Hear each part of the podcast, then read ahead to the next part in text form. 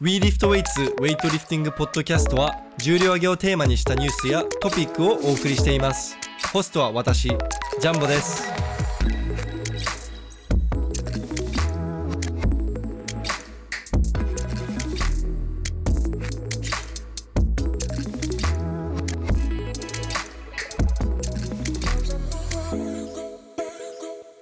はい皆さんこんにちは WeLiftWeights のジャンボですでなんと今日はことこの方がこのかこの方に出てもらいましたそんな揚げカツの人はいツイッターのウェイトリフティングコーチといえばこの人ですツイッターは彼の縄張りなん です山城翔也さんに出ていただきましたよろしくお願いしますよろしくお願いしますよろしくお願いしますいや本当に僕が最初ツイッターに手を出した時になんかウェイトリフティングではいこう検索するとツイッター上で、は山城さんの動画とツイートしか出てこなくていえー、そうでしたなんだこの人みたい ななんかこう山城さんのこう縄張りにこう足を踏み入れた感じ みたいなあでも、うん、そうですね2年前ぐらいは全然ツイートしてる人いなかったかなっていうなんかそもそもウェイト関連のあのツイートをしてる人がそもそもあんまりいないいなかったし教えてる人もあんまりいないんで教えてるとしてもあのみんななんか多分教員とかそう大学とそかうですね部活でやってて多分オンラインで何かしらやってる人っていないと思うんで多分オンラインウェイトリフティングコーチの多分パイオニアパイオニアですよその日本で。コツ技術とか発信し細かく発信したのは多分自分が結構早かったかなっていう、おーいやもうなんか最初からうん、山城さんっていうのはオンラインでこうウェイトを広めていこうっていうこう目標があったんですかえー、と最初はツイッター始めた時はそうでもなくてちょっと発信しようかなと思った時になんかフォロワー多い人がリツイートしてくれてはいはいはいそれがなんか爆発的に広がってああそうですねああれあるああるあるですねあるある Twitter でだともうインフルエンサーの人がみたいな、はでそこからフォロワー増えてったからあこれもっと発信しようと思ってはもうほぼ毎日投稿を続けたみたいないおおーえそれって2年前ちょうど2年前ぐらいですねでもその頃からもうウェイトリフティングはこう教えてる側だったんですかえっ、とまあコーチとかではないんですけど、はいまあ、選手としてやりつつって感じで、まあ、トレーナーに転身転職し始めた時ぐらいだったん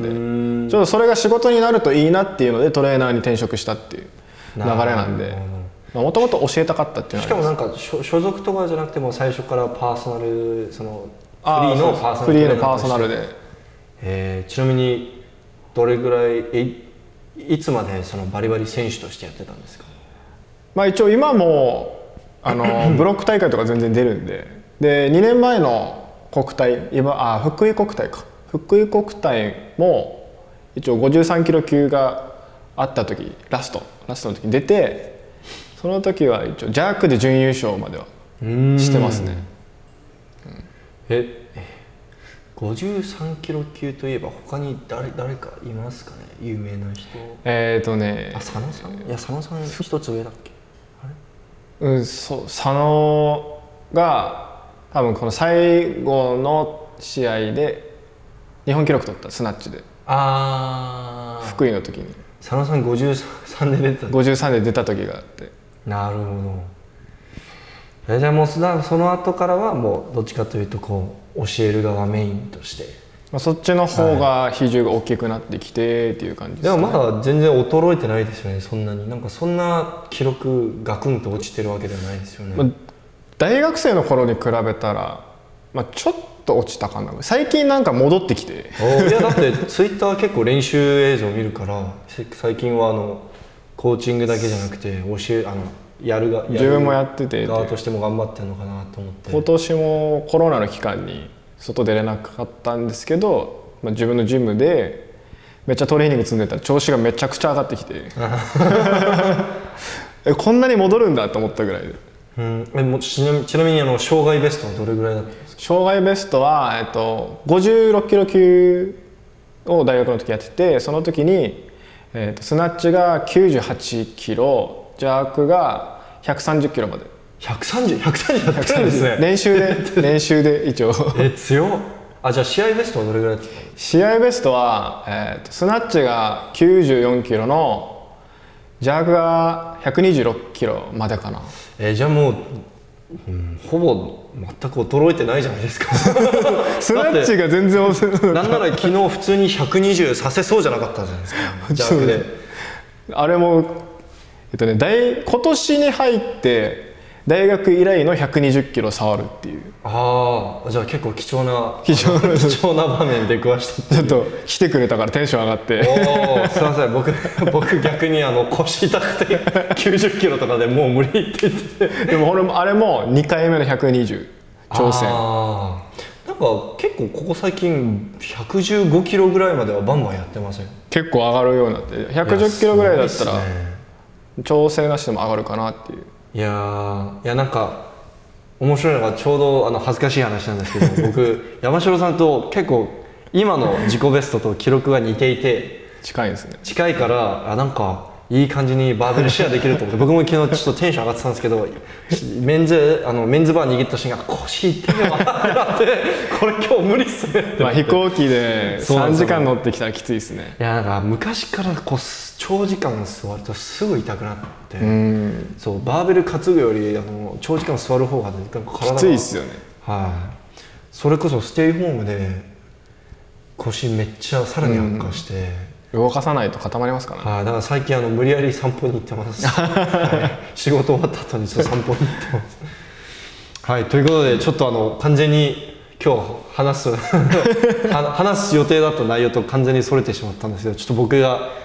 あのツイッターのあげかつ先生にで あのまさか沖縄来てでコラボするとは思ってなかったんでちょっと僕も今テンション上がってたんで今日本当は話す内容としてはあのウェイトリフティングの、まあ、見どころこう見どころ見てほしいところ、まあ、特にあの国際試合とかの規模になってくると結構いろんな、うんこうあの試技だけじゃなくて裏での戦いとそうでか、すねコーチのその策略とかもあったりするんでそういう話がしたいと思います。まさはにいはい、なんか山城さんから最初にじゃあ何かありますかいやまずは見どころとしては選手が挙げてるとことかをまず見てほしいのはもちろんなんですけどそれってなかなかなんかやってない人からしたら凄さがあんま分かんないですよね、うーん数字と上げてる状況しか見えないしはいはい逆にあのすごい選手って軽々上げちゃうからよく分かんないですよ あねあ、凄さ凄みをがあんまり伝わってない伝わら。な多分バーベル触ったことがある人とかだったら重いっていうのが分かるからはい。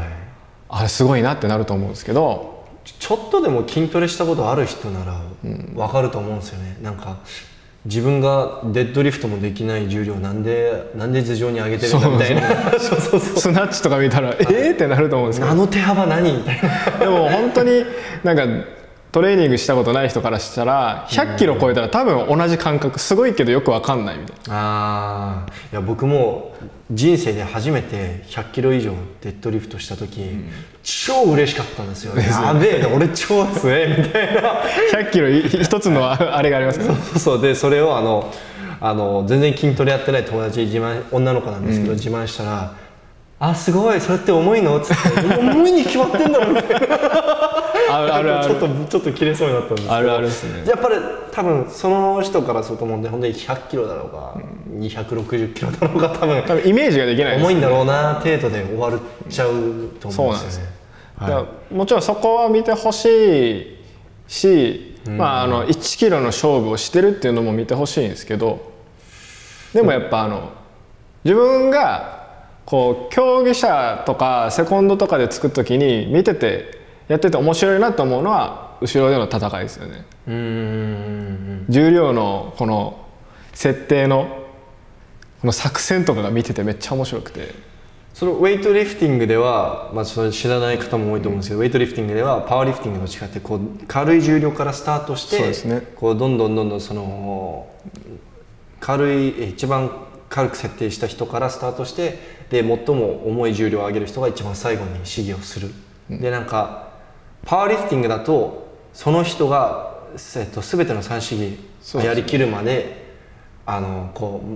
う順番が回ってこないと思うんですけどウェイトリフティングだと順番とかこうこの人が234決めとか3あ大丈夫ですか 大丈夫ですだこの人が第,、えー第2試技とか第3試技とか関係なくもう本当にその重量で決まるじゃないですか順順番が重量の重さそうでですねはいそこがなんか自分が例えて言う時は、陸上とかのあの高跳びとかはあんな感じだよみたいな設定さはれいたところに自分で申請していくみたいない説明したありそう高さでそうですねはいパスできるしみたいな、パスするわけじゃないですけどそのウェイトの場合その、えー、とただ、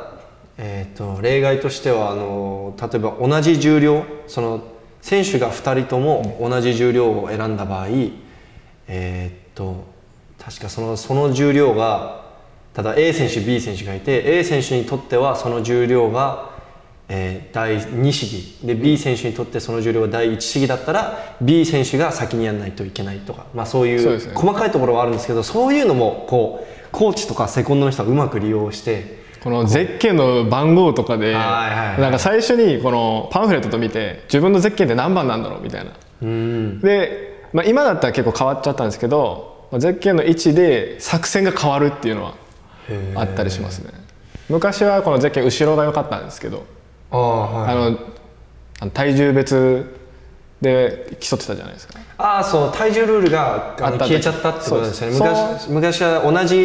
例えば同じトータルだったら体重が体重差でいあのひい 100g でも軽い選手の方が優勝になっちゃうんですけそどう今はシンプルに順番で先に上げた上げた方が勝ちっていうだそうですねからさっき言ったさっき、えー、と順番があってでゼッケンが若い方が先にできるから今もゼッケンが1に近ければ近いほどやりやすいっていうああ じゃあむくそっかじゃあそれも多分今のあのセコンドとかコーチの人たちはこう考慮してやってるやっってことですてねる人も絶対いるかなっていうその例そのまあ裏のこの策略の戦いえっとの例として多分一番有名なのはこの去年一番最近あったのは去年の世界選手権で、えっとメソハソナ選手とティエンタオ選手のバトルであったと思うんですけど、えっとメソハソナ選手が、えー確か先に215か6キロをクリーンジャークしてその後にクリーンあのティエンタオ選手がえー第1試技で217キロを、217か8をやったんですね確かでその後に、えーティエンタオ選手が220えーっと224だっけ5だっけあ違う違う違う225をやる予定ではいはいであのでメソアソナ選手がティエンターが出てくる直前にそのメソアソナ選手のコーチが224キロおにー重量変更してティエンター選手こうプラットフォームの底あの横まで来て準備してるのにこうああれ俺の出番じゃないってなってこう戻戻さされれててそれってそのウェイトリフターって結構アップのタイミングとかでこう体が冷えちゃったりしてこう上げられなくなったりとかするんで、そういうのも狙って多分やったんだと思うんですねまた、まあ、ほぼ確実 にギリギリリで申請するみたいな、で224キロメソワソワ選手が先にやってティエンターはちょっと体も冷めきってる状態で225キロやろうとしたら、まあ、案の定失敗しちゃってであもうやばいじゃないですかもう動揺するからこの今このままだとメソアソナ選手にティエンタオ選手が負けちゃうから、やばいやばいどうしようってなってる状況でメソアソナ選手が230キロ入れたんですよおー第3試技でなるほどなるほどで230キロってティエンタオ選手のベストの1キロ下なんですねはあでにベストがあティエンタオ選手のベストが231キロ世界記録クリアのジャークなんですけどでも正直、まあ、皆さんご存知かと思いますタオ選手ってクリアンドジャック、まあ、結構失敗が多いんですよ、だから多分それにかけることにしてめあのメソアソナ選手が230キロ重量変更してで正直230キロってメソアソナ選手もなんかできなくはなすできなくはないような重量だったからその中国チーム側も、いや俺たちも230でやんないとここであの成功されたらまずいっていうここでこうあそう成功されたらまずいから230以上やんないとやばいみたいな、で231入れるんですよああなるほどそうそうそうでタオ選手はもうもうなるようになるみたいなもうずっと後ろで座っててででメソン・ハスパナー選手がこうもう230キロやるんですけど、もう試技やっちゃうともう230キロ以下の重量はもうできないですよ入れねられないじゃないですか、だから失敗してもよかったんですよメソン・ハスパナー選手なるほどなるほどそっかケンタロウ選手25はやってないからはい、220 225も失敗してるし自分は224キロでもう確保してるから勝そうだからティエンター選手がここで230キロ失敗し231か230失敗したら自分は世界チャンピオン、でティエンター選手ももう後がないやばいみたいな。 2回できるけどみたいな、はい、だから230キロ、まあ、231から230に戻してティエンタオ選手なんとまさか成功するという ねまあそでもあそこでティエンタオ選手が失敗してたらメソハソナ選手あの初めて世界チャンピオンになってたしあのタオ選手に勝ってたんですよ、あの天下の、ね、タオ選手にすごいっすよねはい、だからもしあれあの策略すげえなって思って。そこ結構面白いところですよね、はい分かるとはい、多分あれをこのライブで、まあ、僕は直接会場にいたんで余計分かりやすかったんですけどあれをただライブでライブ配信で見てる人だと「何何何で早く出てこないの?」みたいな分かんないですよ ねわなんかかんない裏が映らないから、はいもったいないなってめっちゃ思うんですよね、はいあそこが正直この一番楽しいところだと思うんですよねそうです ねもうかなりマニアックにママニニアアックなックにはなるんですけこどう自分もこの国体とかにせ選手として出た出た時はもうそこ市議の順序版って言って、はい申請する場所あるじゃないですか申請し次誰が何キロだみたいな、あそこをずっと見てて監督たちがこの申請してるの見てあ何キロいったんだろうみたいな確か申請も3回までですよねそうですねだから、えっとそあれそれ以上も変えられないからそこもうまく使わそうななんいですといけなよいですよねで1回目の申請がもうあのまあ第一試技だけは減量の時に申請するんですけど第2スター第ト重3量がですねそうですねその第2第3は試技が終わってからの申請なんで残り2回しか変えられないとうんでもスタート重量も途中で変えられるんですよねあそこも変えられますあの裏でそうですだから2回までは変えられるあそうだあの第1第2第3試技すべて、えー、と2回までは変えられるんですそうですね申請してから2い回やだそこもここの2回をどう使うかっていうのがあったりうことうかスマートなコーチはあそこで全部こううまくこうやるんやでるんですしょうねはい国体とかだと面白くて はい例えば第一試技成功した後に第二試技をめちゃくちゃ1 0キロアップとかさせてはい置いとくんですよあで下げたりとかしてーあー2回使ったり残りもう1回あるからもしこの自分の選手のえっ、とまあ1キロが申請したいってなった時にその3回目の変更を使ったりとかあーそう目いっぱい使う人は使急いにます順番狂わされたそうりで中国チームがよくありますよねなんかみんなスタートおかしいくらい高く設高定いんですけどできなくはない重量だからみんな違和感、そのいやありどうするんだろうみたいな分かんないですよどうなるかでも急になんか入ってきて、あれえもう俺の順番だみたいなその後ろの人たちもずれるから結局アップが狂うっていうそうですよね全部かき回しちゃうから強い人はマジで有利ですよねいやーなんかそうですあの日本人のナショナルのレベルまで行くとでもなんか独占まあひ一人ぶ舞台になるじゃないですか、ね、国内の試合だったらもう国内の試合になってただ強くなりすぎると問題なのが連続試技だけど インターバルが短いって時あるじゃないですか、はその時にその2回を使う方法もあるんですよね、あの時間稼ぎのためにそうです重量変更とかその重量変更してえっとそのなんだっけ自分の試技が終わった後にえ2分でした1分半でしたえっ、と2分連続試技の場合一般は2分ででしかもあの重量変更を申し込むとこうローダーの方が変更してる間ははいかすあのげんえあっとの、現時間減らがないんであのマイナスされないでしかもなんかスマートな選手はプレートまで変える大きいプレそうでーすトそうをで変えす、る重量なんか変更5キロとか10キロ単位で変わる、プレートが変わるのも計算に入れてたりとかは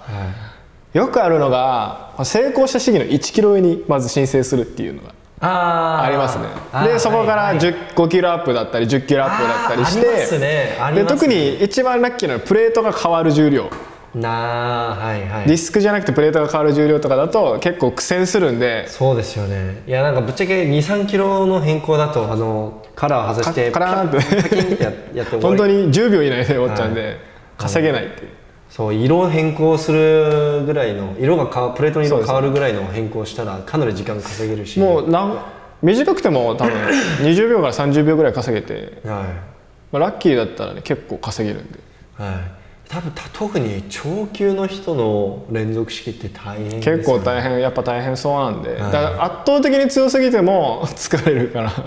まあ、その女子選手の軽量級とかだと、まあ、ぶっちゃけあの2分休んでもすぐ行けるそうですねあの人がほとんどだと思うんですけどそれこそタラハゼ選手みたいなのがに250キロやった後すぐ260キロ 今すぐ2分後に早くやれって言われたら絶対ちょっとききつい厳しききついついところがあると思うんでそこですよね、まあ、実際に去年の世界選手権で重量変更で時間稼いでたと思うんで、まあ、そこも、まあ、プランニングですよねもう本当そこの裏のこの動きも見見れるようになったらいいなと思うんですけどちゃあの今、まあ、昔はちょっとそうでもないんですけど最近のあのアメリカの方での,、あのライブライブ配信ではコメンテーターの方がみんなあのウェイトリフティングのコーチやってたあ人ー間がコメン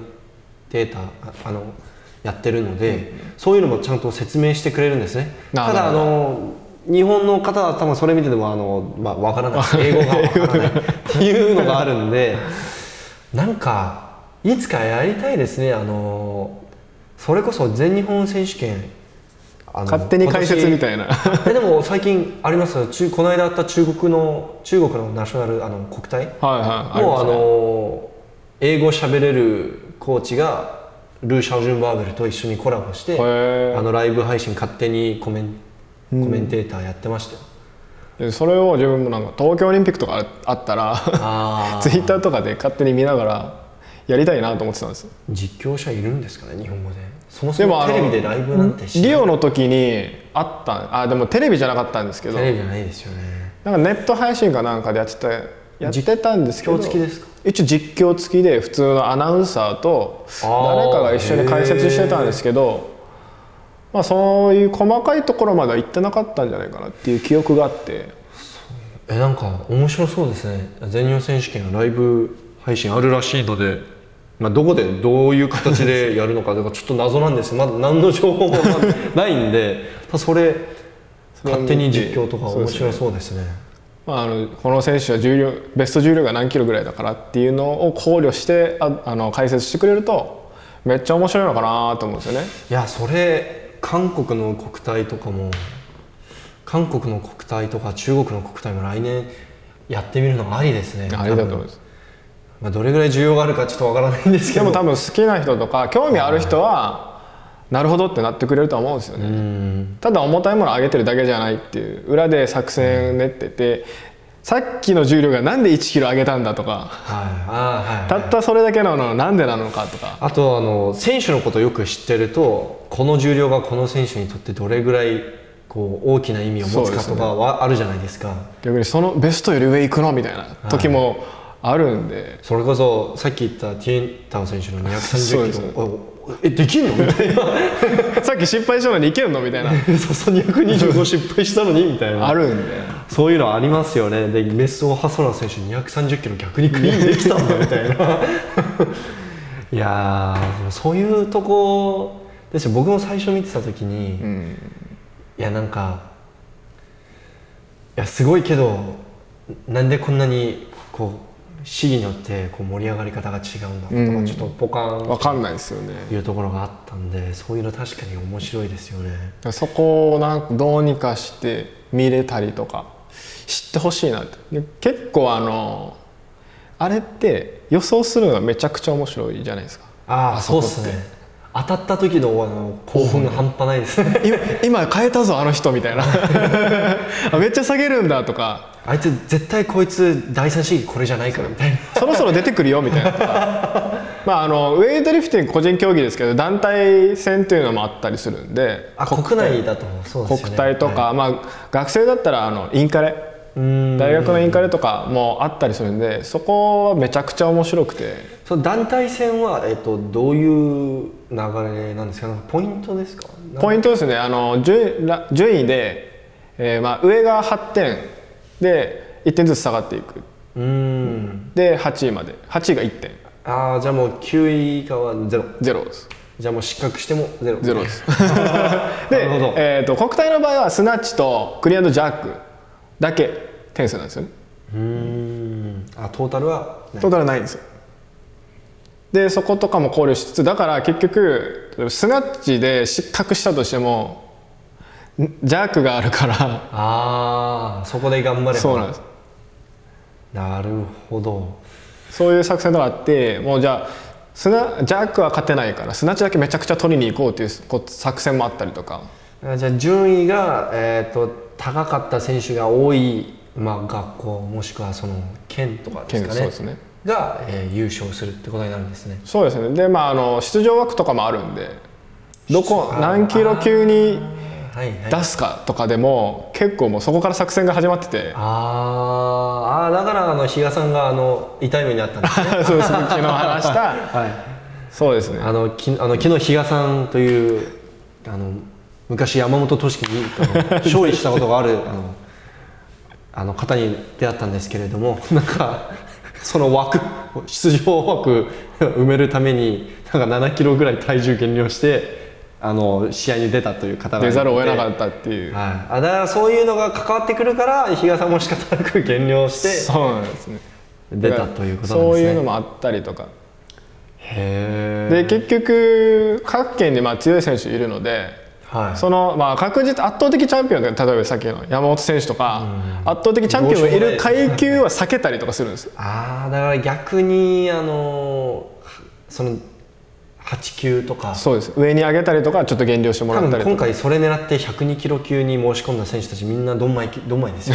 山本さんえーでなんでいるの山本なんでいるのって多分田中太郎さんが一あ番ーええーってなってると思います 俺頑張って優勝できると思ったのに頑張ってこそこそあの隠れてトレーニングしてたのに山本俊樹出るんかいみたいなで結構そういうのがあって だからあのーもうインカレの時とかもはいみんないろんな情報探すんですよへ例えば地方大会でやったやついないかとか言って調べてうーんはいはいあのブロック大会で何キロやったんだあいつはみたいなもう国内でもそのそれぐらいこうすざましいこう結構ありのます戦いが行われてたんですねそうですね自分はインカレと国体はめちゃくちゃ面白いなと思うへえインカレ確かになんかインカレだと、まあ、その国体とかになっちゃうとやっぱりナショナルの選手一人でも出ちゃうともう圧倒的すぎてそうで誰すねもかなわないんですけどインカレとかみんな結構そこそこ近い重量やってくるかいらやこうそうなんですよあの競争があるから面白いですよねで結構大学によってもまああのまんべんなく階級が全階級いい選手が揃ってるとかあるとどこに置くのかとか2枚出しって言って同じ階級に2人まで出すことできるんでその枠を使ってどうするかみたいな全まんべんなく置くのかこの同じ階級に2人出すのかと かああなるほどいや全く知らなかったですそうですねそれ結構めっちゃ楽しいんですよその国体とかあのいや僕自分そのいつもナショナルの人の話ばっかり行っちゃうんで そのインカレとかあとなんはかい結構、い都内にいるんで普段うんはそのなかなか行けないってのもあって撮影できてないんですよね、本当は行きたいんですけど今年からそういうのもどんどんどんどん行こうと思ってたんですけど、まあこコロナのせいで 案の定あのこ案の定コロナもね延期もう本当は6月頃にもう落ち着くかなって期そうで待すねしてたんですけど も また増えちゃってもう普通に来年もずっとマスクつけっぱですねまあそうですねまあそれでもまあね試合が増えてくれるといいなと思うんですけど試合、まあ、全日本がキャンセルされなかっただけまあ良、かったのかなとそう思ですねいますはそこもライブ配信があるので絶対見てほしいですけど映されるのかわからないですねその裏いの本当にどどこでどのようにするんですかね本当に謎謎すぎてめちゃくちゃ見たいですよねはいいや今年の全日本はすごいことになるんですよすごそうですもんねだってななぜかというと試合が全部消えたじゃないですか、んみんなめちゃくちゃ元気になってるんですよあの ナショナルの人たそうああちそ特っにかそっかトレーニング詰めるからね、怪我多分怪我してる人、まあ、む村上選手が最近なんか手首怪我したらしいんですけど、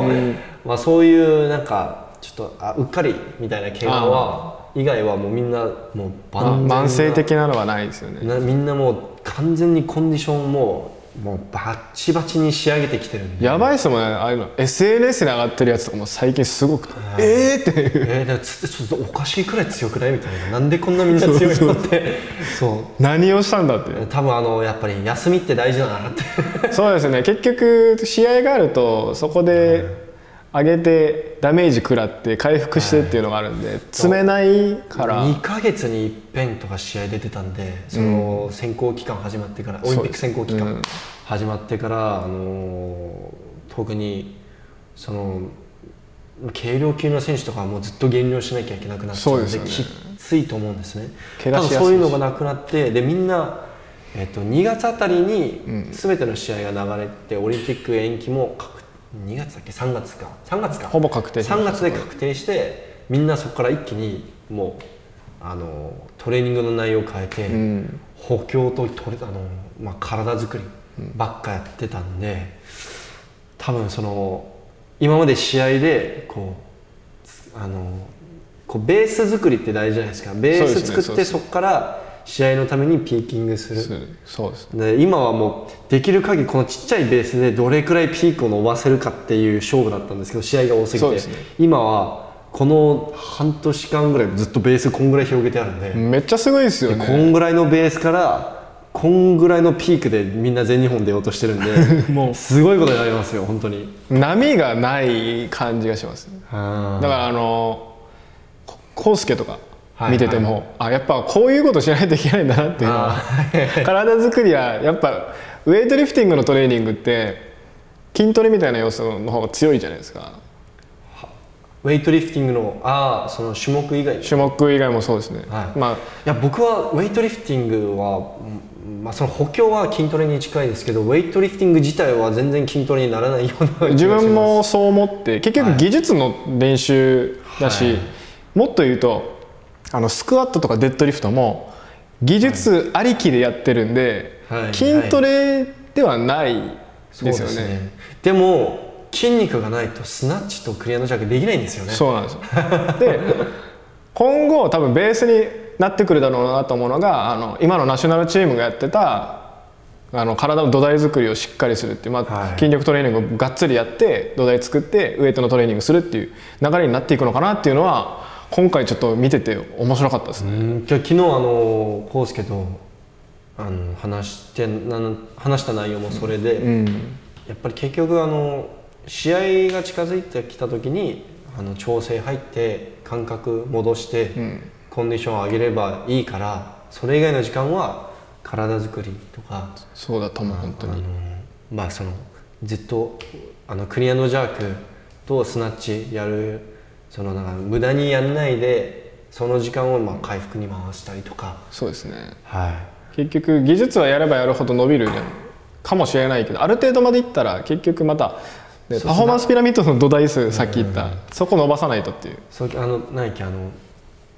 学ぶじゃないですかあのこうこう伸びていくカーブあるじゃないですかああそうですねあのこやればやるほどあのこうそこから得られるものが少なっていくなってういうそうですねそうですねあそこそれですよね、まあ、もちろん基本はベースですあのベースとしてその基本をやっとくのは大事だと思うんですけどだから例えばスナッチとクリーンジャークなんか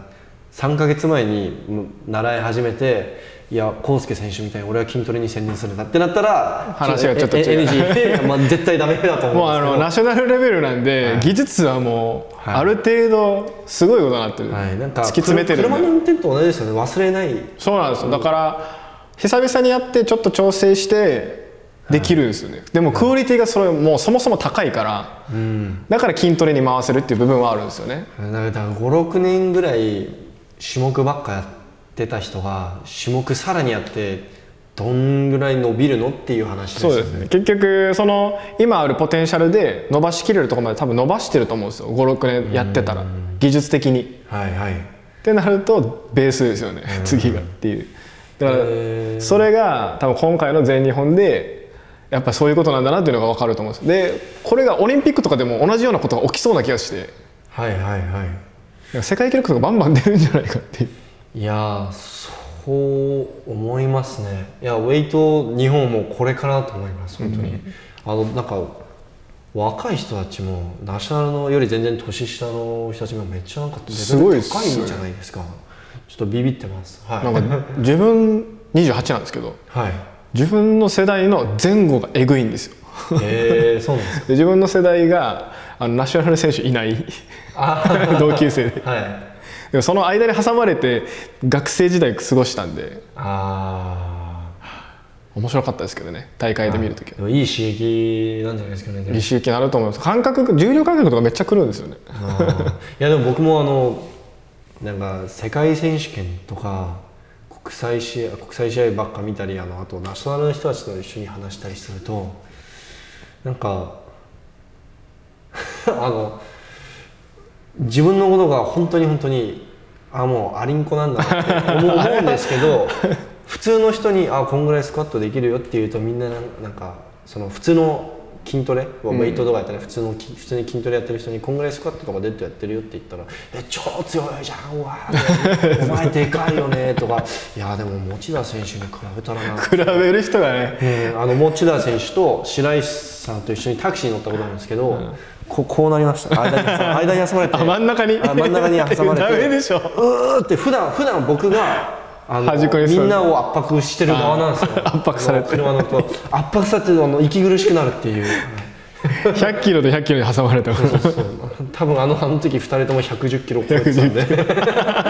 んで でかい超超級超級3人で車乗ったんでタクシーがウィーリー走行するんじゃないかぐらいのいや多分運転手さんちょっと怖かったんですよハンドルが回らないっつって はいいやだからこう感覚狂いますよね、いや狂った方が実際上がると思うんですようん、この間持田さんも180キロ軽々とスイッチしててそうですね180キロって何みたいないやーなんかめっちゃあの言われるのが軽そうに上げてるよねみたいな言われたら あ言われるんですけどいやいや重いからみたいななんかなるああれなんですよね軽そうに見えるけど実はあれが少しでも遅くなったり少しでもフォーム崩れると絶対できないんですよねそうなんですよはい、スクワットもそうですよねパワーリフター目線からすると多分ウェイトリフターのスクワットっていやまだ余裕じゃんあとあーそ5レップぐらいできるよとか思うと思うんですけどいやあれ以上あれ以上できないんだよみたいなで きないはいこのは跳ねて止まった瞬間あ無理無理 ってねそう耐え耐えるそのグラインドする力があのあとそうあとそういうトレーニングをわざと下げてるっていうのもあると思うんですよスピード優先してトレーニングしてるっていうのもあると思うんですけど、少しでもこう減速あの耐えられないところで減速とか粘れないしちゃうとで すよね全然粘れなウェくてイトリフターもあのパッ落とすんで後ろ にこの前は自分160落として 無理と 思ってああもうああいやもうつってあの時にもうパワーリフターのような粘りが欲しいと思ってあーパワーリフターだったら多分あの姿勢ちょっと崩れてもそこから粘り持ますちよ返しますグーってはいああいうのなんか逆にすごいなと思いますけど ねそうですね習いたいなと思う本当に、でなんかあのでなんかよくある勘違いがいや180キロスナッチできるならあのなんか300何キロデッドリフトできんじゃん あみたあいななデんかッそうドいうリフトは結構ある誤解があ のなんか意外とデッドリフトのマックスあじゃあクリーンのマックスがデッドリフトマックスとほぼ変わんない選手とかたまにいるじゃないですかいますね自分も結構低かったですデッドリフトあーそうはであのよくトレーニング界だとデッドリフトの方がスクワットにできる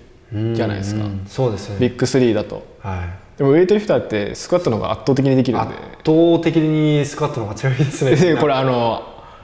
よく聞かれるんですけどデッドリフトのマックス知らないみたいな人いるんです選手であああり多いですね意外結構多いですとねやらないんですよね3レップマックスなら知ってるみたいそうなででもす3レップマックスも別に RPE7 ぐらいだったみたいな、 はいだから意外とデッドリフトは重要視してないベストかちょっと上、まあ、1 0キロプラスか2 0キロプラスぐらいそうですねでセット組めればいいかなっていうあとウェイトリフターの場合どうしてもあの姿勢優大優そうですね第一に優先するんでその少しでもまあクリーンのあのその肩甲骨寄せて胸開いて腹圧かかっててあの腰が全く曲がってない状態が少しでも崩れるともうあもう無理やめたってなると思うんですよ。そうですねそれで引き続けてもはいなんかメリットがないんですよあねんまりないですもう逆に悪い癖がついちゃうそとうなんです嫌なんでで逆にパワーリフターだと少しあの胸椎とかの腰椎少し曲がってもいけるなら行くみたいな感じもう上がその引け引けちゃえばいいのでそうですねウェイトリフターの場合引けてもそこからまた、はクリーンにつなげなかったら意味ないのでい、だからそういうところでまたその自分自身で扱える重量をあのリミットかけちゃってるところがあるのでそうですね無理して引こうと思えば多分引けるっていう人はいっぱいいると思います、姿勢崩れ僕てがナショナル選手たちに話してて、まあ、みんな一貫して言うのがあとこの腰が怖いってんはい少しでもこう怪我のリスクも抑えたいからそうですねそうわざわざそんな無理してあげるもんではないみたいな、はい、スクワットをみんなバンバンやりますけどねまあ、姿勢崩れにくいっていうのもあるかもしれな いですそうですベッドに比べてハイハイバーバックスクワットだと姿勢あんまり崩れることはないと思いますね特に日本人の体型だと、ナショナル選手の人たちみんな結構スクワット向きの体型してるんで、あそこから崩れるのってなかなかないと思いますね、はいまあ初心初心者じゃない限り、 はい、いやまあすごい話それちゃいましたねめウっちェゃイそトれのウェイトの見どころをでもそこまで補強とか知ってたらまた見方が変わってくるんですけどね あそうですねだ例えば宮本とかそうあですあよもうねなんかすごいっすよ彼はもうあああのさっきクリアンドジャークした重量あのほぼフロントスクワットなんだぜみたいなはだから自分あそのデッドリフトの話になるんですけどまたちょっと戻るんですけどいは自分の大学の後輩でデッドリフトほぼやってこなかったみたいな高校の時にいはでクリーンのベストがデッドのベストですみたいな 選手がいて いあーいますよねはいでデッドリフト引けないはいとか、まあ引けないけど試合になったらクリーンできるみたいなやつがいたんですよ気合ですね気合気合とかあの 面白いのがフロントスクワットはできないけどクリーンだったら立てるみたいななんか女女性の選手で結構いいるイメージですねあー多いイメージですねなんかうあのあんまり理屈はわからないんですけれども、その上でそのクリーンってし一番深い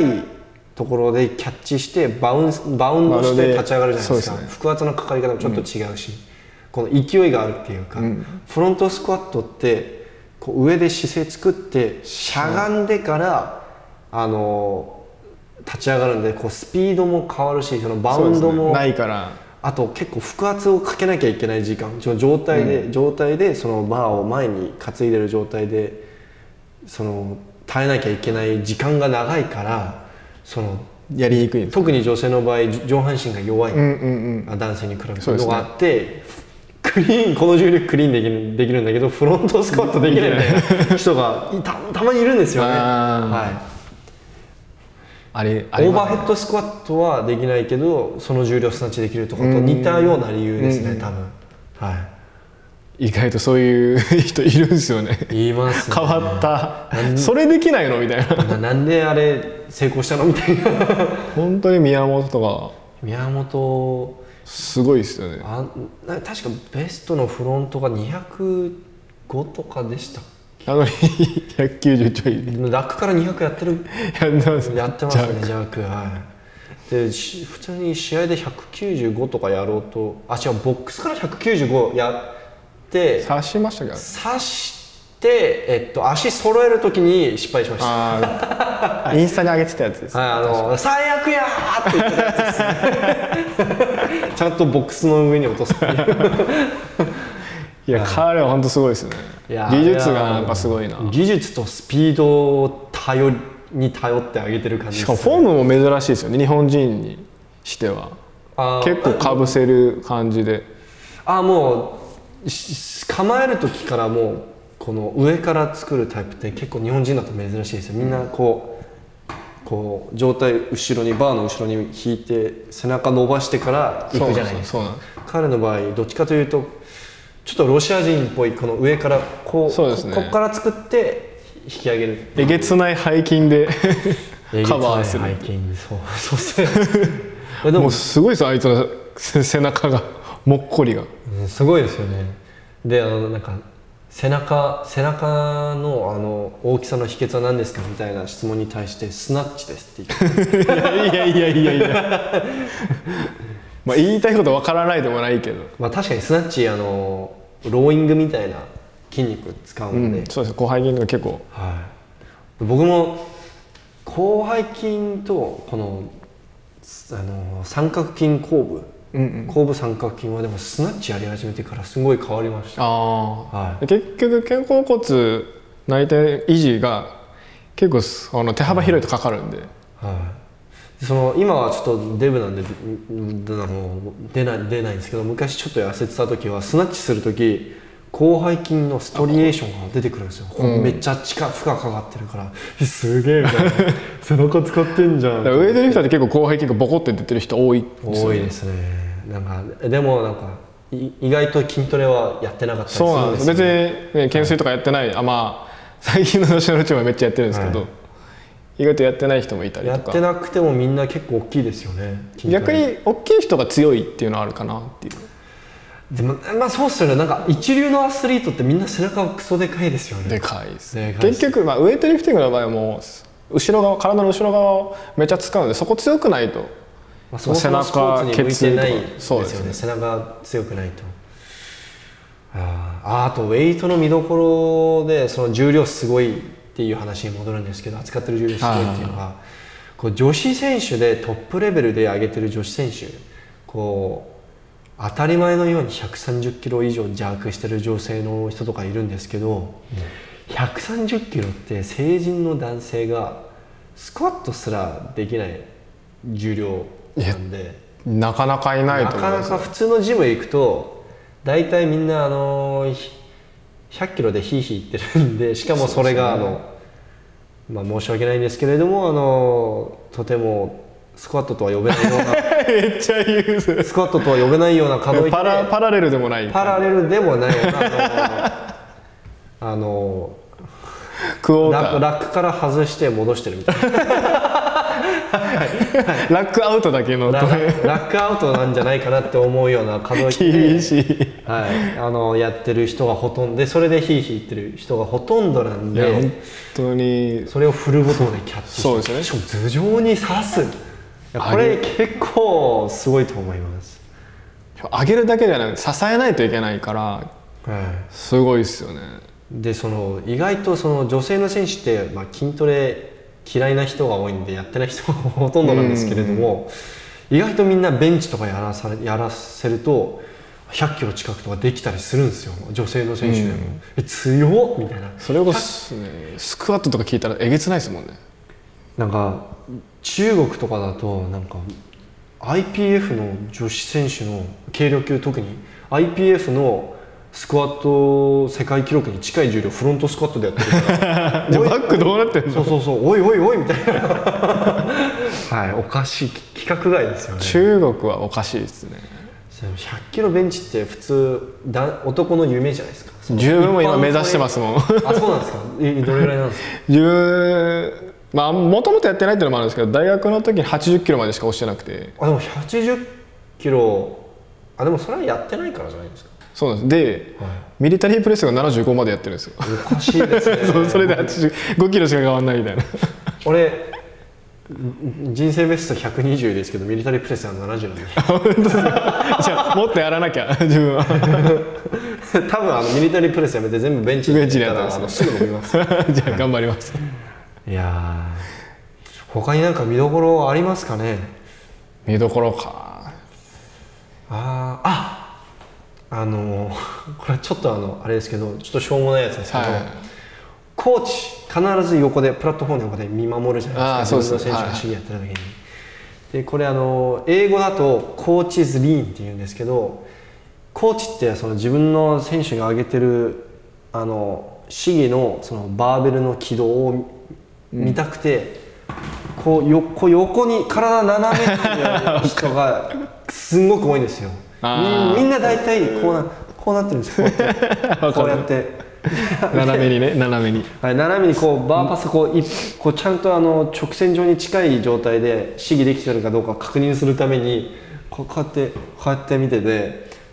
コーチによってはマジで腰をいっちゃうんだみたいな もうイナバウアーみたいな感じなのマかジで本当にイナバウアーみたいな選手多いですあコーチ多いですよでそれもちょっと見てくださいあの大体選手のスローモーションの後ろの方でコーチがすごいすんごいあの傾いてると思うんであのそれだと自分何で見たのかな YouTube かインスタかどっちか忘れたんですけど世界大会でどこだったかなあの国めっちゃ面白い監督がいてはいはあの選手が成功したら飛び上がるっていうちょっとあーハゲたおじさんがいたんですよい多分イランかなイランかカザフスタンカザフスタンもいますねだったかなまあ、大体ハゲてますねでその監督多分中国人なんだけどあーめっちゃ飛び跳ねてあの、監督とコーチが抱き合うんだよねあ ーなるほど選手よりもそっち見ちゃって でも結構優勝の時とか多いですねあだ抱き女子選手抱きつかないですか あーそうそうそうそうですねあとなんかプラットフォーム上に本当は選手以外出てきちゃダメなのにみんな必ず出て上あーがってきます よね階段登っちゃうよオリンピックだった次に行きらますもんねでそれでもそれもまあ分かってるからみんな止めないんですよ最後だしみたはいいな、最後だしもういいやっつ ってはい結構面白いそこまで見ると面白いですねいや確かに僕も自分の動画でバーパスそのバーの軌道を見たい時に、やっぱりこう頭傾けた方がちょっと見やすいん こうで最近電車の中で自分のそのリフティング動画のこうこう悪いところとかバーの軌道とかチェックしてる時に、こうなもうどんどん体がねじれていくんですよねでちょっと長い間見てると首首痛くなってくるんですよさ撮影してる角度とかでも結構変わる からそうそうそうそうそうそうだからもうどんどんどんどんねじれていくんですよねでそれでバレるんですよ「お前また自分の動画見てんだろ」っつって「あすいません」っつってでも、まあ、確かにバーの軌道はマニアックだなそう結構マニアックですけど最初謎だったんですよなんであんな斜めの軌道斜めに傾いてんだろうって思っでてもそれ、まあ、監督コーチとかね多分それと肘とか見てると思う肘あプレスアウトとかはいプレスアウトって言って挙上してる時に肘が曲がったままとか曲げ伸ばしがあると失敗になるんだけどあーそれをなんか若干片片目つぶってる人とか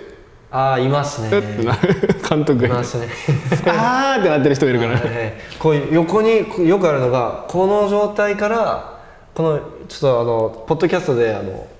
ぜひ YouTuber 見てくださいあ のこの傾いてる状態からあの自分の教えてるコー選手見てチとか選手が失敗した瞬間あこっち側がお俺はこっちがあってその傾いたまま残念があるんですよいるいるいるこっちとこっち側がいるんだよ いやーあれ面白いですよね多分あの知らない人からするとなんで何の話で でも結構ね選手よりも喜んでる監督コーチは多い気がするいますねいますね特になんかきあの世界記録とかああそうですよそうですよあのこうあのナショナルレコードとかだったりするとなんかでコーもチの方が喜んでたりしますね中国の監督コーチは意外と冷静な気は するんですよ UJ コーチがあれあはい UJ コーチあのルーシャオジュンとあの目がクリクリしたコーチいるじゃないですか誰だろういつも怖怖い顔してる目がクリクリしてるコーチいるじゃないですかあのコーチがあの感情がないことで有名なんでへえただ優勝した時だけ喜ぶんですよただ喜ぶ時も顔は真顔なんですよだけどガッツポーズ するんだなんとかもしれない今度見ようみたいなで失敗するとよくタオ選手失敗するじゃないですか、怖い怖い怖い怖いうん、うんもうありえないみたいな許さんみたいな顔してるんですけど面白かったのがルーシャオジュンがあの去年の世界選手権ですごいその腰怪我したのに、あのなんか14キロぐらい飛ばして試技やって成功して世界記録あ取っーてた優勝したじゃないですか UJ コーチがもううんもうどうせ無理だなみたいなでもう,、まあ、もうほぼ諦めて見てたのに、すす その世界記録取ったから「よっしゃ!」みたいなめっちゃ喜んでてあんなに喜ぶ姿見たことないぐらい喜んでてでその81キロ級のあのその表彰式が終わった後に、コーチとあの、コーチたち全員で一緒に外あの会場の外でみんなタバコ吸って一服してま したいやーあれすごかったなみたいやいなよかったね みたいな感じでみんなあの中国チームなんか5人ぐらいコーチあのならコーチとあへーとあのアスリートドクターとか、うんあーもうスタッフサポートスタッフがサポートスタッフとかと一緒にみんなで一服して、へ えいやそりゃするよねあれはあれはすごかったですねみんな今から YouTube で探すね そうっすねインスタとかで面白かったですみんみんなみんなこうあのそれ会場の方じゃなくてこう空の方を向き見ながら見ながら思い出してるん だろ うそうそうそうあれすげえなっつってあー最高だったわっつっていやあれは気もだって逆逆転優勝逆転優勝ですねはいでしかもあのんあの200最後にやった207キロクリーンアンドジャークがルー・シャージュン選手の、えーっと人生ベストなんですよ試合でへ人生ベストはあの210キロなんですけどあの練習で、えうんえー、とまだ7 77キロ級の時に、えー中国国体であ207キロやってただ中国の試合なんでその公式の試合じゃない、IWF 公式の試合じゃないから記録には入ってなかったんですけどなるほどそれを国際の試合で正式な記録としてしかも世界記録で35歳すとごいっしすよねてやったんで、うわ結構しかもあの腰痛めた後にやったん で相当すごかったでだすってねシャオシュン選手もめっちゃ喜んでたもん、シャオジュン選手もね落として膝ついてたからそうそうそ みうた腰いなに力入んないからはいそうですあれはやばいです何度思い返すともう鳥肌ですね結局それもこの腰怪我したとか知ってるから凄さが分かるっていうはい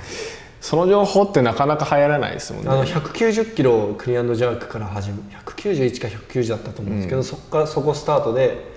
そもそも190もすごい低かったんですよ多分195とかやる予定だったんですけどあーその調子スナがッチスナッチ第2か第3試技目でもう腰痛くてーちょっとなんかずっと腰気になってて190キロで若干ジャークが前に流れてこう腰に負担がかかるようなアングルであーあの復帰しちゃったんですねでそこでなんか「痛っ!」ってなってあのアップ上に戻ってぶっ倒れたんですようんぶっ倒れててもう氷当てててなんかあのサポートスタッフとか来てマッサージとかしててでそれ画面上で見ててあ今年の優勝はリラインだなみたいなみんなもなんか雰囲優気なんですね勝終わったなみたいなもうさすもじじい年齢だだししもう無理かみたいなもうみんななんかもうもうなんかもうこのこのセッション時代つ変まわるんぞねとえやみたいなこのセッションもうクソつまんねえセッションだわってもう結構もう冷めてたんですよ空気はいが。はいで100なんで次の試技が205キロになって設定されてて、ルーシャージュンいや15キロも飛ばしてあんなアップ上でぶっ倒れてできるわけねえじゃんって思ってみんな誰も信じてなかったんですけどそりゃそうですよねマジで出てきたんですよ205キロのままで「えやるの?」みたいな「えマジでやるの?」っつってクリーンして「クリーンできんの?」みたいなで刺して190キロとは比べ物にならないくらい綺麗なクリアンドジャンプだったんですよ、だから「えー!」みたいないやなるよねそこで一気に観客とあのコーチともうコメンテーターのところからみんなブワーってこう歓声上がってみんな叫んでてうおーってなってでもそこから一気にまたあの試合の雰囲気が変わって、あれはもうめっちゃ鳥肌もんでしたねだって普通十何キロ飛ばすってありえないですもんね試合で特に81キロ級ではありえないですね、しかも世界大会でってなるとやらないそう超級でもやらないですよね 長級でも10キロ弱多くて10キロですよねいやだから15キロしかも205キロの時点であれがもうすでに国際試合の77キロ級時代の頃のルーシャージュンのベストなんですよ、うーんでもうベスト国際ベスト取ってるのにさらにさらにえそのリダインが206をやっちゃったんでそのあー後に5いやでもう負けるわけにはいかんと1キロ上を206キロやっても先にあったリダインが優勝しちゃうからそうですよね1キロ207上世界記録レッツゴーみたいなでやばやるですすごいで成功するっていうあでなんかコメンテーターの人たちも「いやもうデッドリフトで終わるっしょ」みたいな「クリーンデッドで終わるっしょさ」っきの出し切ったよとで刺して刺刺して、まあ、スクワットジャークやって立ち上がった瞬間「うわー!」っ いつってやそうなる、あれはもういやーもう本当に感動でしたまあ、そもそもスクワットジャークで世界チャンピオンになるっていうのが意味わかんないですけどねそうっすよねさ確かにスクワットジャークの第3試技が最も、えー成功率が低いらしいですね、そもそも第3試技が、えークリーンジャークの第3試技がもう失敗する確率がもう30%以上らしいっすよあの統計的に見てまあそれはそうだよ第三主義ってまあ疲れてるし結構重量も挑戦してるからそうですみんな結構あのギリギリのギリギリの重量ででますよねベストかまあ、ね、自己ベスト更新ではい行くはずだから結構クリエンド第3試技のクリエンドジャークってそのこうななんだろうなこうんなこうい祈ちょっとなななんていうんあえでっすとか、ね祈りを捧げる多分いけたらいいなぐらいのあのこれに俺はかけるみたいな全まあそうですかける全ては財産主義の邪悪にかけるみたいなところあるんで、はい、ともう一か八かみたいなう重で量すねそれをシャオジュン選手は2回やったと そうそうそうそうですねでさすが、ね、何十年もチャンピオンで居続けた選手はいそれ普マ通はないスターですからね普通にですよねあれマスターズ記録として受理されるのかなああでも全部入ってたらジュニアとかだったらもうその年齢だったら申マ請スター通るだとマスターで登録してしマスターの試合に出ないとダメになりましたっけ確かじゃあダメなのかなマスマスターの記録で207キロは誰も超えられないでおかすよしいおかしいおかしいですねいや35といえば、まあ、あとはリディア選手ぐらいかな35あとオスカー・フィゲロラ選手ぐらいですかね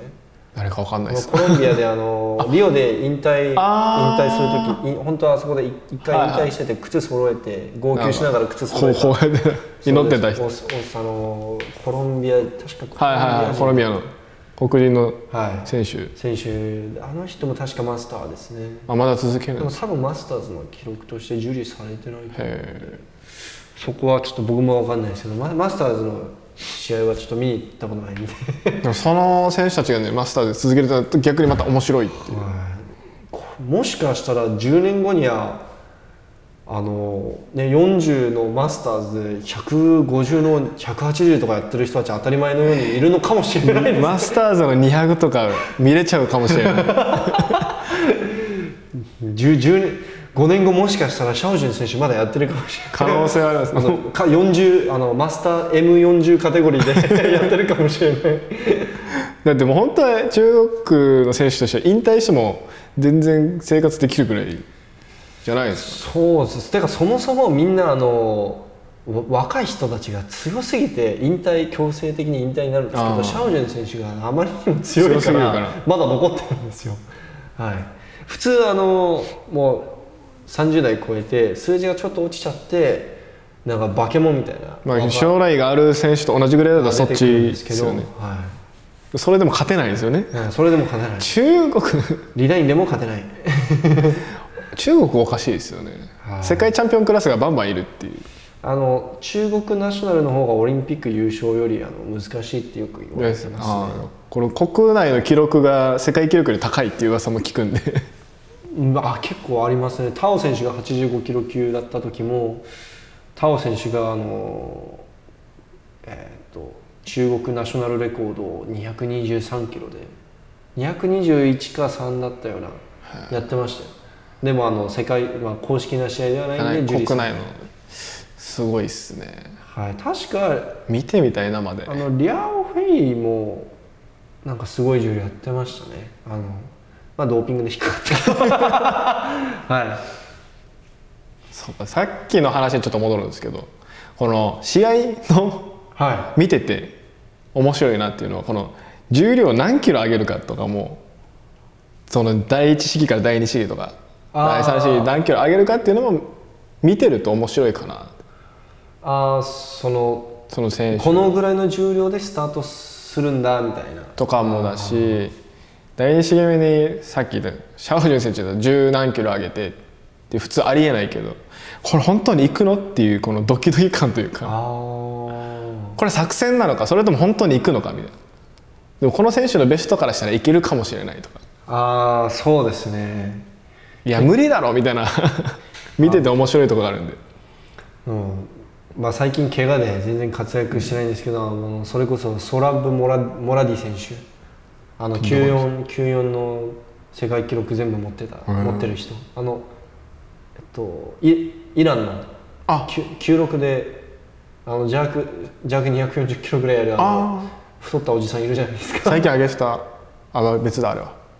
あのお腹はもうめっちゃ出てるイランの、えーモラディ選手いるんですけどもう彼あのリオの、えーリオのあのオリンピックチャンピオンだしあと練習ベストが94で94の頃で練習ベストがなんか205の200 205の245とかなんでえげつね超級なのって思うぐらい強いん ですよ94なのにみたいなえ強っ彼も彼は第一試技が高すぎてなんか他の選手が第三試技とかやってる時に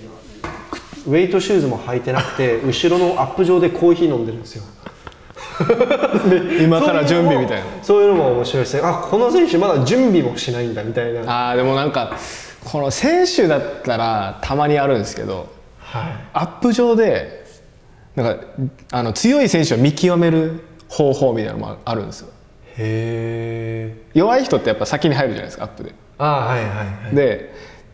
まあ、選手の情報が全くない時ですけど、はい後から入ってくる人たちがいてはその選手なんか席も探さないんですよあの座る椅子とかであ何してるんだろうだろうなと思って自分がスナッチ終わって帰ってくる頃にあのスナッチのアップをしてるってでこの人大体チャンピオンみたいな っていうことがあったりしますいへだから選手として強い人を判断する時は自分それしてましたあこの人めっちゃ強いなって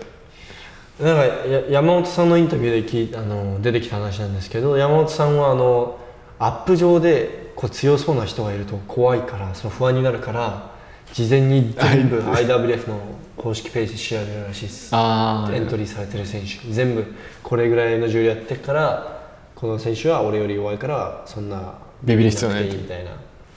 海外の選手ってめっちゃ強い雰囲気出してそうですもんねなんかアップ上だけめっちゃキレッキレの選手とかたまにいるんで確かにそれだけ見ちゃうとやばいんじゃないかあ俺から俺より強いかもしれないと思っちゃうかもしれないですね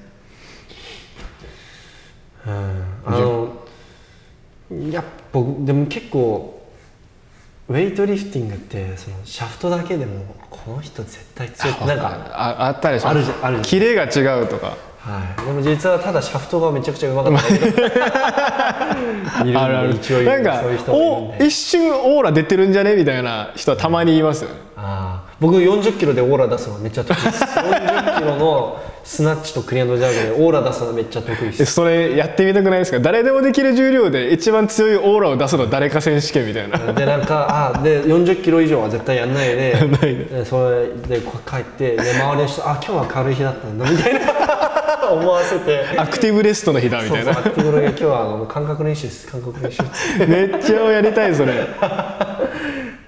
あそれ面白そうですね実際に弱い実際は弱いめちゃくちゃ弱いっていうねでもマジでたまにいるんですよねうん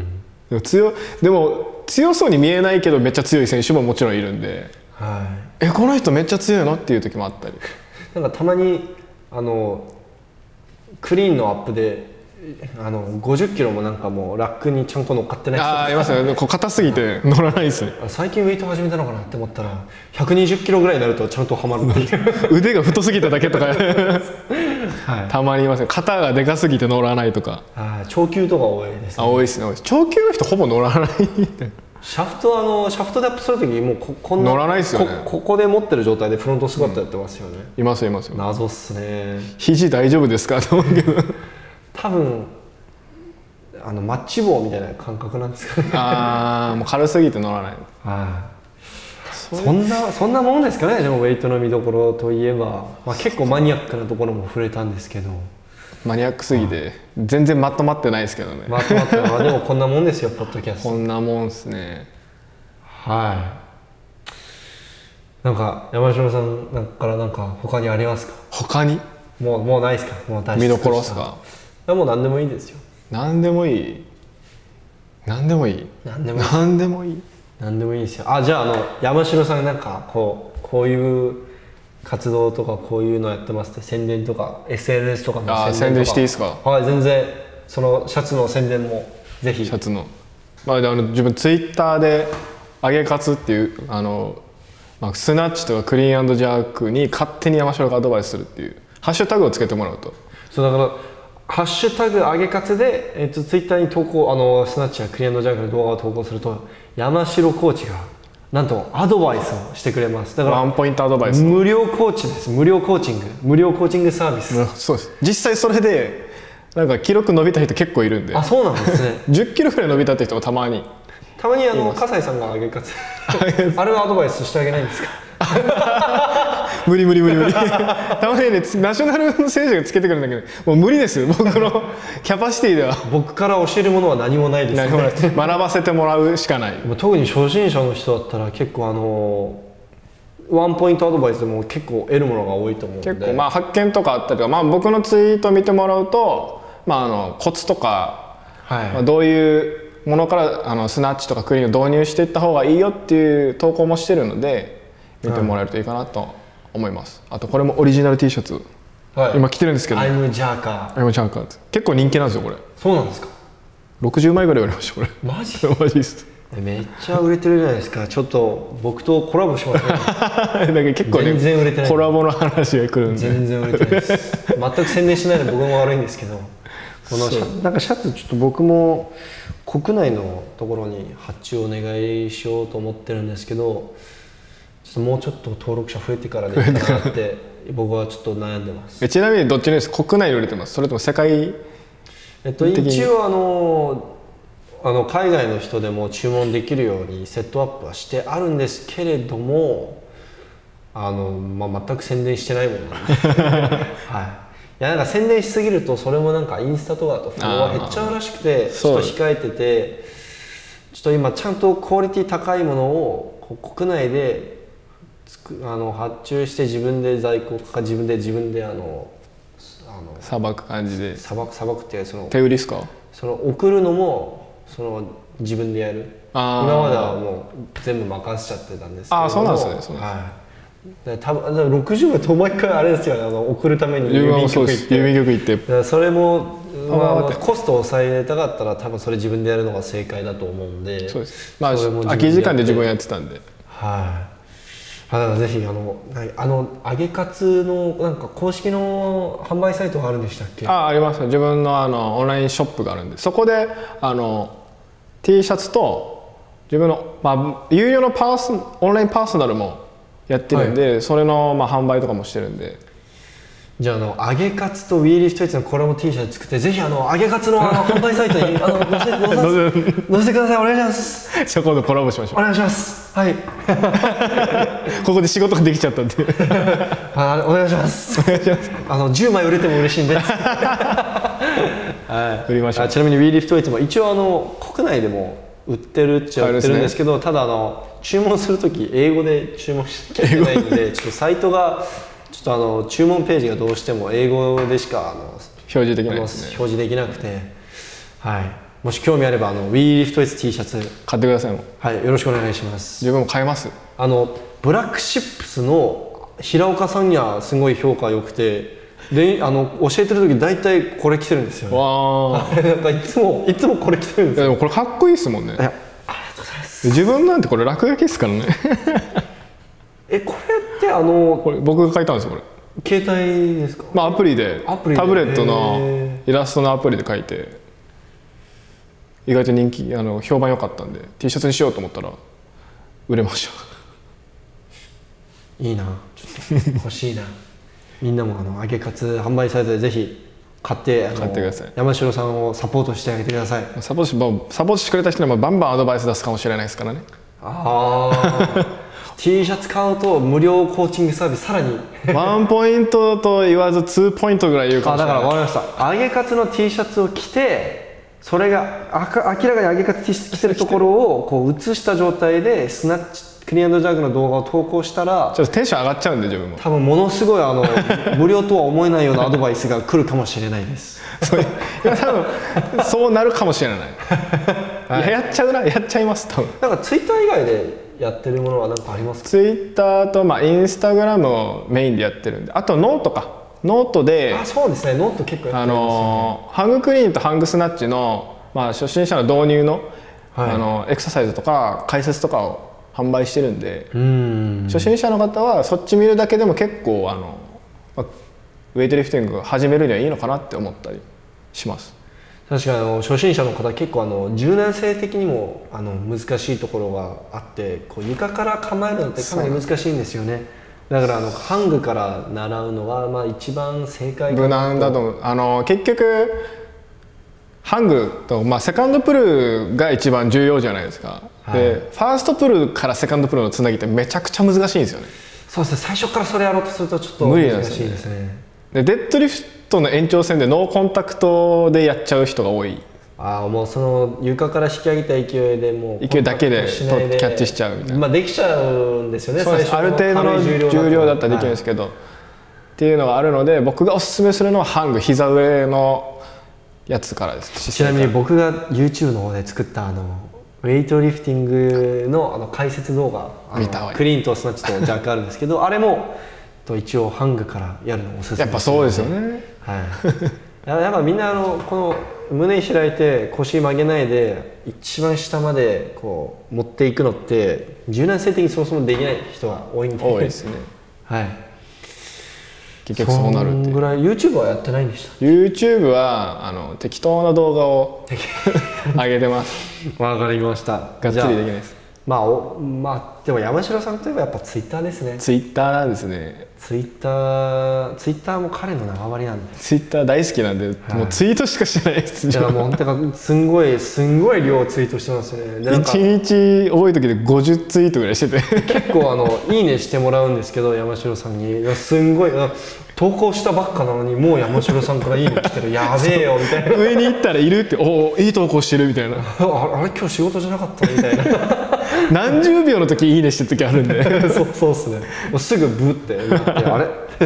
山城だってなるんですはい、はい、そんぐらいですかねそうですねまあ、はい、あちなみに WeLiftWeights もあの僕はどっちかというとインスタがメインでツイッターがしょぼいっていう感じなんですけどツイッターの方もあの日本人向けのコンテンツとしては、結構 YouTube とツイッターの方がメインになってるんであのもしかしたらあのまだインスタしか見てないという方いればあのぜひツイッターと YouTube の方もフォローよろしくお願いしますはいそんぐらいですかねそのぐらいです、はい今日はありがとうございましたありがとうございま長々とありがとうございました